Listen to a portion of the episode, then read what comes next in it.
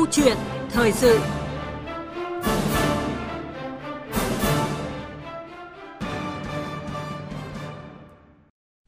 quý vị và các bạn, quy hoạch cán bộ cấp chiến lược là công việc trọng yếu, then chốt của then chốt trong công tác xây dựng Đảng.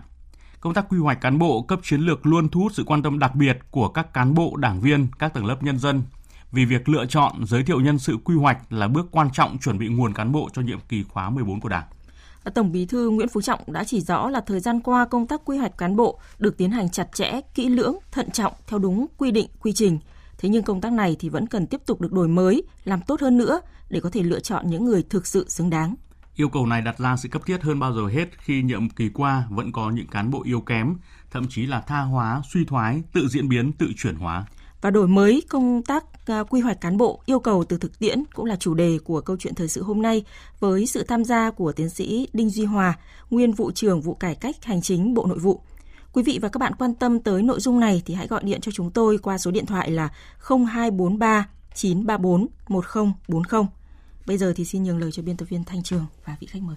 Cảm ơn chị Thanh Huyền và anh Hồ Cường. Kính chào quý vị và các bạn. Xin chào và cảm ơn tiến sĩ Đinh Duy Hòa đã nhận lời tham gia chương trình cùng chúng tôi. Xin kính chào quý vị thính giả của Đài Tiếng Nói Việt Nam. Trước tiên, vị khách mời có thể phân tích công tác quy hoạch Ban Chấp hành Trung ương Đảng ở mỗi nhiệm kỳ thì có tầm quan trọng ra sao đối với sự phát triển của đất nước trong 5 năm nhiệm kỳ đó và cả cái giai đoạn tiếp theo ạ? Tôi rất thích cái từ hệ trọng được nêu ở đây. Chúng ta thấy rõ ràng là cái quy hoạch nhân sự của Ban Chấp hành Trung ương. Như vậy chúng ta thấy là thường là độ hơn 200 người sau này là sẽ trúng cử vào Ban Chấp hành Trung ương. Như vậy cả đất nước chúng ta 100 triệu người lựa chọn sao cho được 200 người. Tưởng là dễ nhưng mà cũng rất khó. Khó là vì làm sao lựa chọn cho nó chuẩn. Và đặc biệt là Ban Chấp hành Trung ương Đảng là cuối cùng là cái cơ quan lãnh đạo cao nhất của Đảng đưa ra các quyết sách phát triển đất nước.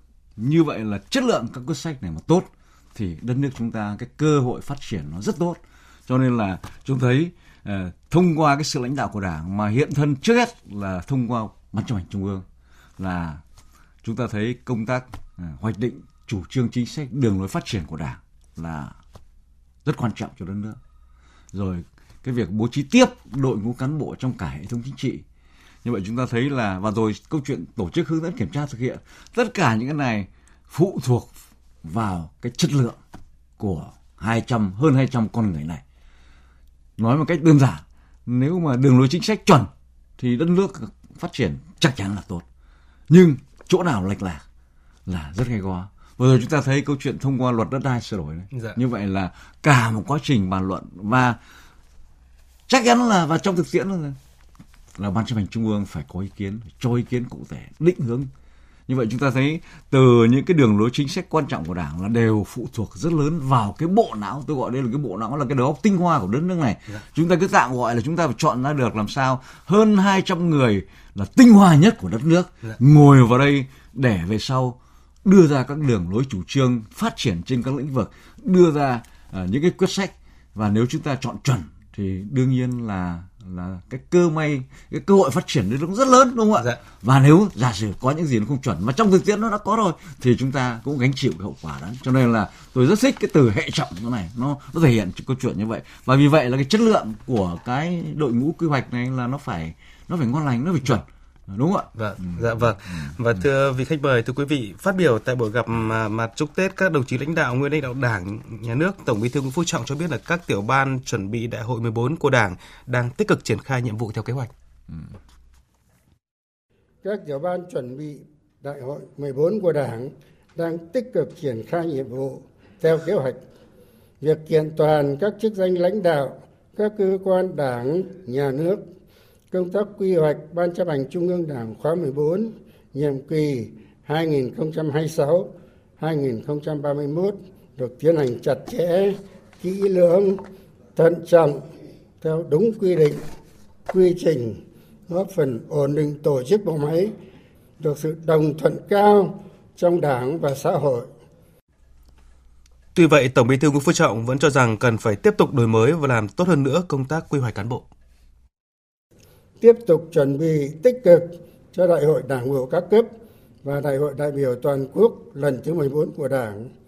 Đổi mới và làm tốt hơn nữa công tác quy hoạch Ban Chấp hành Trung ương Đảng, Bộ Chính trị, Ban Bí thư khóa 14, nhiệm kỳ 2026-2031. Và công tác cán bộ luôn là nỗi trăn trở của Tổng Bí thư Nguyễn Phú Trọng với rất nhiều lần phát biểu tại các cuộc họp, hội nghị quan trọng. Theo tiến sĩ Đinh Duy Hòa, yêu cầu của Tổng Bí thư Nguyễn Phú Trọng trong việc đổi mới, làm tốt hơn nữa công tác quy hoạch Ban Chấp hành Trung ương, sau đó là Bộ Chính trị, Ban Bí thư khóa 14 thì đang đặt ra sự bức thiết như thế nào? Tôi nghĩ là cái sự bức thiết này nó cũng là hết sức rõ ràng. Thứ nhất là chúng ta thấy là như chúng ta vừa trao đổi về câu chuyện vai trò vị trí của Ban Chấp hành Trung ương Đảng. Vâng. Nó quan trọng, hệ trọng như vậy. Cho nên chúng ta lựa chọn để làm sao, làm công tác quy hoạch làm sao để lựa chọn đúng thì nó phát triển tốt. Và như vậy là cái khía cạnh này là phải đáp ứng, nó đã bức rất. Cái khía cạnh thứ hai quan trọng hơn là từ thực tiễn thì chúng ta thấy là cái một số các cán bộ tầm chiến lược này mà trong Trung ương ngay nhiệm kỳ hiện tại là bị xử lý kỷ luật. Nó điều nó cho thấy công tác quy hoạch chúng ta làm nhiệm kỳ, chuẩn bị cho nhiệm kỳ này là có vấn đề. Nếu tôi không muốn dùng một từ là có sai sót, có khuyết điểm. Và chính từ những câu chuyện này thì chúng ta thấy là cần phải đổi mới làm sao để trong tương lai cái đội ngũ này, cái đầu óc tinh hoa hơn hay trong người này là tuyệt đối thì chắc cũng khó, nhưng mà cái vi phạm kỷ luật nó ở cái số ít nhất. Cho nên tôi thấy cái thực tiễn mấy năm vừa qua nó cho thấy câu chuyện này rất rõ ràng là cần phải đổi mới.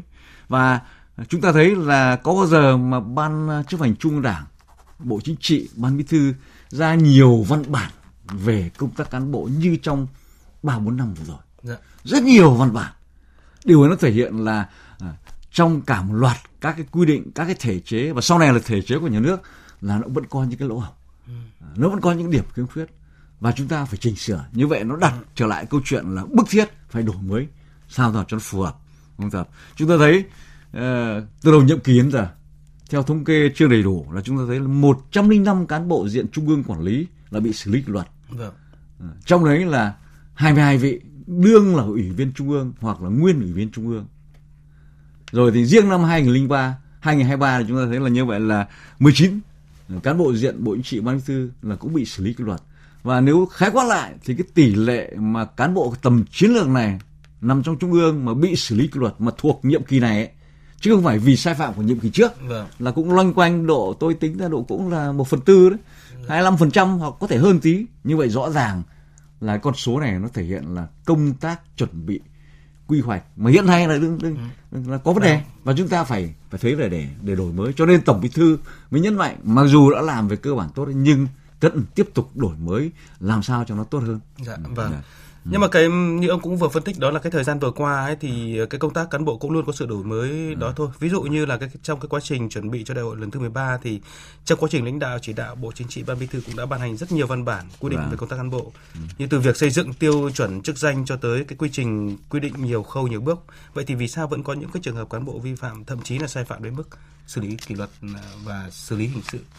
Tôi nghĩ là chúng ta hình dung gọi là bảo là chuẩn bị tốt, kỹ lưỡng, thận trọng, chú đáo, nhưng cuối cùng thực tiễn nó mới là cái thước đo, cái đấy có tốt không, có chú đáo không, và thực tiễn nó mới là đưa ra các cái điều kiện, các cái môi trường mà để thử thách câu chuyện ấy. Chúng ta hình dung, nếu như tôi cứ hình dung, cá nhân tôi hình dung nếu không có câu chuyện đại dịch Covid thì chắc không có câu chuyện vụ Việt Á, không có vụ việc chuyến bay giải cứu. Và như vậy không có hai vụ việc này thì một loạt cán bộ vừa rồi bị xử lý chắc sẽ chưa xuất hiện, đúng không ạ? Như vậy từ thực tiễn nó nảy sinh những cái điều kiện mới theo kiểu ấy, nó mới thử thách cán bộ chúng ta và nó bộc lộ ra những khiếm khuyết trở lại. Như vậy là cái ông ấy lúc chúng ta đưa một kế hoạch và sau này thực hiện là rất tin tưởng, nhưng cuối cùng là vẫn có cục chuyện. Như vậy cái sự kiên định ở đây, cái lòng trung thành ở đây, cái phẩm chất đây nó lại đặt trở lại vấn đề. Vậy thì những câu chuyện này chúng ta làm đã chuẩn chưa? Và tôi hết sức quan tâm, ví dụ như đưa vào quy hoạch là cái điểm đầu tiên là phải đánh giá.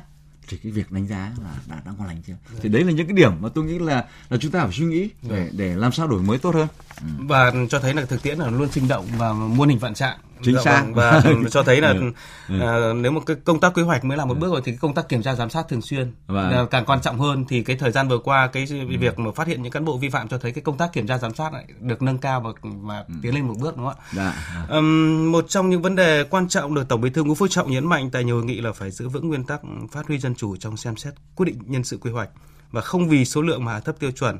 Bên cạnh đó cũng cần có cơ chế kiểm tra giám sát để mà không lọt những người mà có hạn chế, khuyết điểm vào quy hoạch cấp chiến lược.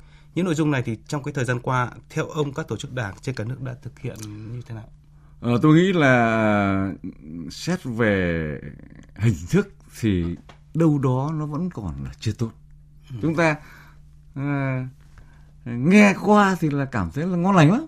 Nhưng mà ví dụ tôi nói bảo bây giờ phát huy dân chủ trong công tác là làm quy hoạch này. Thế thì nói câu chuyện ấy thì dân chủ là như thế nào? Ai có quyền giới thiệu? Nhất chúng ta nói là phát huy dân chủ, đặc biệt là để cho nhân dân tham gia vào câu chuyện này. Vậy chúng ta phải nghĩ kỹ, vậy nhân dân tham gia bằng cách nào? Bằng hình thức nào? Có thể cất lên tiếng nói của mình không? Và cái tiếng nói được nói lên, giả sử được nói lên thì ai xem xét? Ai quyết định? Và cái người xem xét cái đấy có chịu trách nhiệm không? Thế thì nói thì rất dễ, nhưng nó phải cụ thể ra từng vấn đề một thì chúng ta mới triển khai được. Hoặc nói câu chuyện là giới thiệu, tôi cứ suy nghĩ câu chuyện giới thiệu nhân sự thì không phải tự nhiên mà hình thành ra hơn 200 người này để giới thiệu đưa một quy hoạch. Suy đến cùng thì thứ nhất phải có một cá nhân nào đấy giới thiệu ông A ông B vào quy hoạch, kể cả cấp trung ương lẫn cấp địa phương. Ông bí thư tỉnh đương ủy viên trung ương bây giờ bảo lập kế hoạch của nhiệm kỳ tới thì đồng chí phải có trách nhiệm. Nếu mà đồng chí cá nhân đồng chí giới thiệu để ra tập thể xem xét, như vậy là có người giới thiệu là cá nhân, nhưng cũng có thể là tập thể giới thiệu. Vậy thì sau khi giới thiệu và đưa người ta vào quy hoạch xong, và sau này lúc triển khai, lúc làm việc có vấn đề, có ai chịu trách nhiệm không? Tôi nghĩ đây là câu chuyện hệ thống chúng ta chưa có ai chịu trách nhiệm kiểu này cả. Tôi nhớ là vấn đề này cũng đã được bàn trong cái nhiệm kỳ vừa rồi đấy.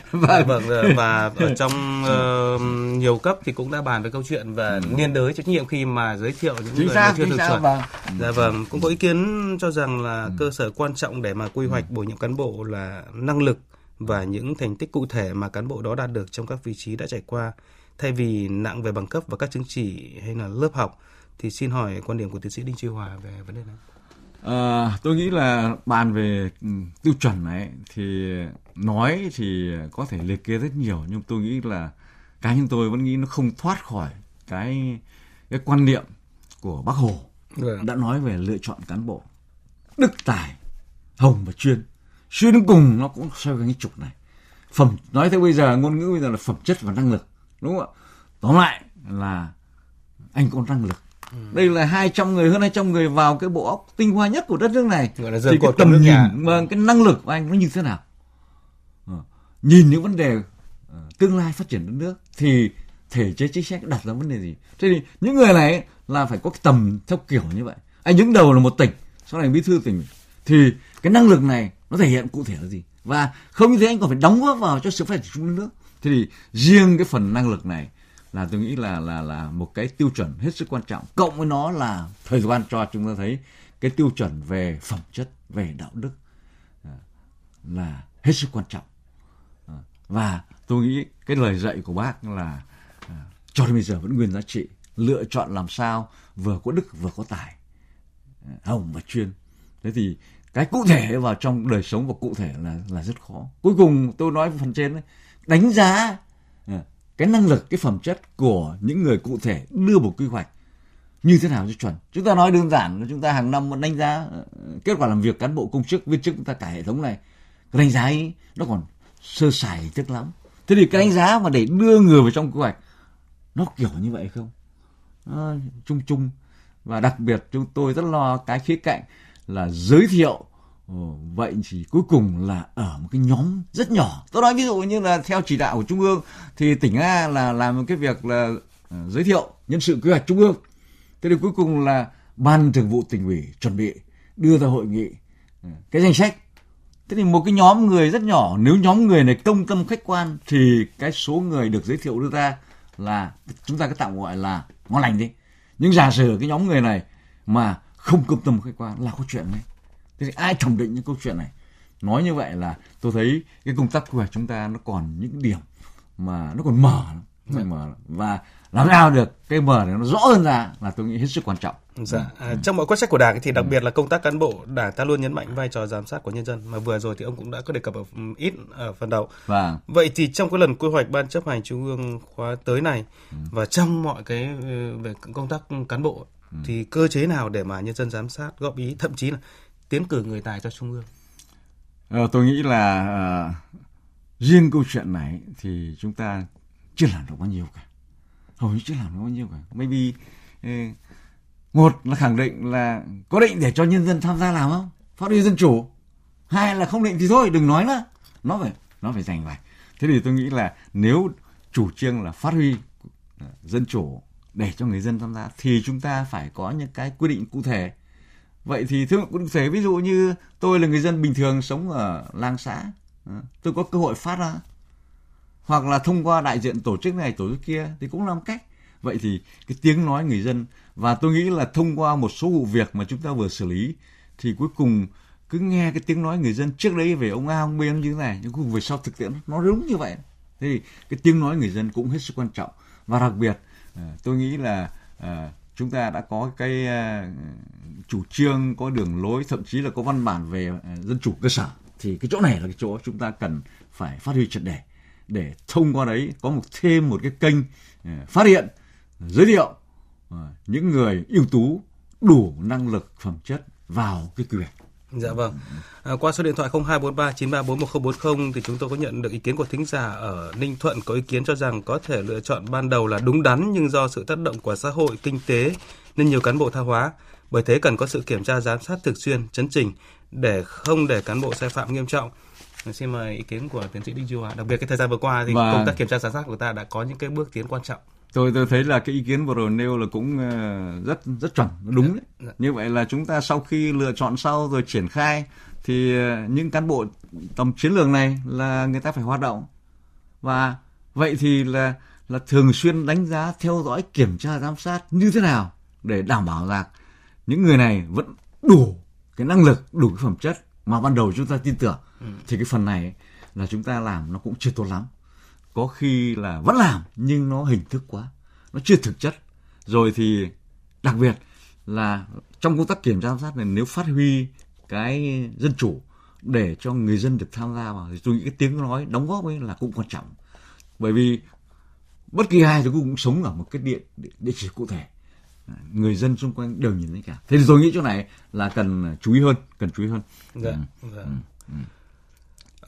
Thính giả khác ở Bắc Ninh thì nêu ý kiến cần có hình thức xử phạt nặng hơn với những cán bộ tha hóa thì mới tạo sức răn đe. Tôi nghĩ là cái này thì quá đúng rồi. Như vậy là và trên thực tế qua những cái vụ việc mà chúng ta thấy Trung ương chỉ đạo xử lý thì cũng là không có vụ nào nhẹ đâu. Rất là xứng đáng thôi. Anh phạm tội như vậy thì anh phải chịu những hình phạt, vân vân. Trở lại với công tác quy hoạch, theo ông quy hoạch cán bộ lần này cần đổi mới ra sao để mà đạt hiệu quả cao nhất, để công tác cán bộ thực sự là then chốt của then chốt, vừa lựa chọn được đúng người, đủ đức, đủ tài gánh vác những trọng trách quan trọng của đất nước. Điểm lại các cái vấn đề mà chúng ta đã triển khai trong cái việc xây dựng quy hoạch này thì chúng ta thấy là cũng khá đầy đủ, toàn diện rồi. Nhưng mà tôi chú ý thêm mấy khía cạnh cá nhân tôi thôi nhé. Một là tôi nghĩ là cần chú ý cái vấn đề cạnh tranh trong câu chuyện xây dựng quy hoạch này đã thực sự có chưa? Tôi nghĩ ví dụ như bầu cử đại biểu Quốc hội, từ nhiều nhiệm kỳ nay là chúng ta có câu chuyện là tự ứng cử, đúng không ạ? Như vậy là ngoài những người được tập thể chỗ này chỗ kia đại diện Trung ương giới thiệu ra ứng cử, này có cái kênh để người ta tự ứng cử. Vậy thì cái câu chuyện cạnh tranh theo kiểu này có hay không? Cũng là vấn đề đáng bàn. Bây giờ là tất cả các ứng viên dự kiến vào quy hoạch này là đều theo các kênh giới thiệu nọ kia cả. Có ai dũng cảm và cảm thấy mình đủ năng lực, tôi đủ năng lực, tôi đương là đảng viên Đảng Cộng sản Việt Nam, tôi đủ năng lực, mặc dù không ai giới thiệu, là tôi vào cuộc cạnh tranh này. Thế thì chỗ này tôi nghĩ là cái tính cạnh tranh chúng ta làm thời gian qua là nó không có. Rồi thứ hai là công khai hơn nữa. Cho đến bây giờ chúng ta bàn câu chuyện này nhưng mà chúng ta có thấy đâu câu chuyện là vậy. Thì tóm lại là cả nước này đã thống nhất được để trình với Trung ương một cái danh sách, và Trung ương vừa rồi nó sơ bộ duyệt rồi đấy.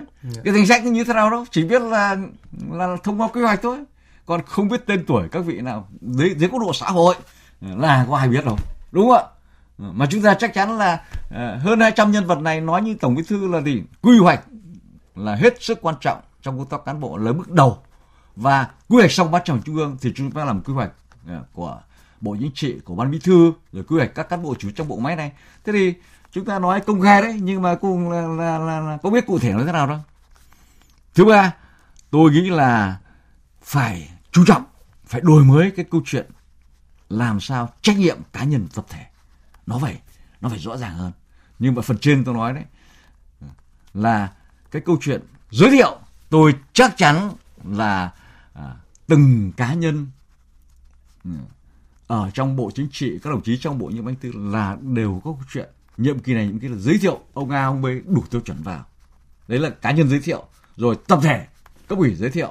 Hai kênh này thì vì vậy thì người giới thiệu là sau này có chịu trách nhiệm hay không? Nếu như nhân vật mình giới thiệu là được vào quy hoạch, được thông qua và đảm được chức này vụ kia, và sau này có sai lầm. Chỗ này là bài học thời trong chúng ta là quá rõ, là câu chuyện tiến cử và chịu trách nhiệm về cái tiến cử ấy. Dạ. Vậy việc đổi mới lần này thì tập trung với khâu trọng yếu nào nhất trong khâu trọng yếu mà chúng vừa đề cập? Tôi nghĩ là nó vẫn tập trung vào ba vấn đề. Một là phẩm chất và năng lực, xoay quanh câu chuyện tiêu chuẩn, làm sao nó cụ thể, nó rõ hơn nữa. Thứ hai là đánh giá, tôi nghĩ là không quan trọng, gần như là ban đầu để đưa người vào quy hoạch.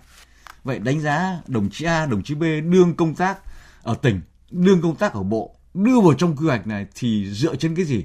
Nếu chúng ta không làm thực sự thì cái này nó cũng là đánh giá chung chung. Cái năng lực phẩm chất yêu cầu chỗ này nó phải là vượt trội, thì cái vượt trội cụ thể nó thể hiện là cái gì? Thế thì như vậy tôi nhấn cái thứ hai là đánh giá, và thứ ba là cuối cùng phát huy dân chủ. Dạ. Tôi chú ý vào ba cái khía cạnh như vậy. Dạ vâng, cảm ơn tiến sĩ Đinh Duy Hòa. Chúng tôi cũng nhận tiếp một câu hỏi nữa, một chia sẻ nữa của thính giả Hà Nội là đề xuất Đảng ta cần trao nhiều cơ hội hơn nữa cho thế hệ trẻ, những người có tri thức và cũng có đủ tiêu chuẩn năng lực có thể làm mới đội ngũ nhân sự. Rất là cảm ơn ý kiến của các thính giả đã gọi điện và nhắn tin về cho chương trình.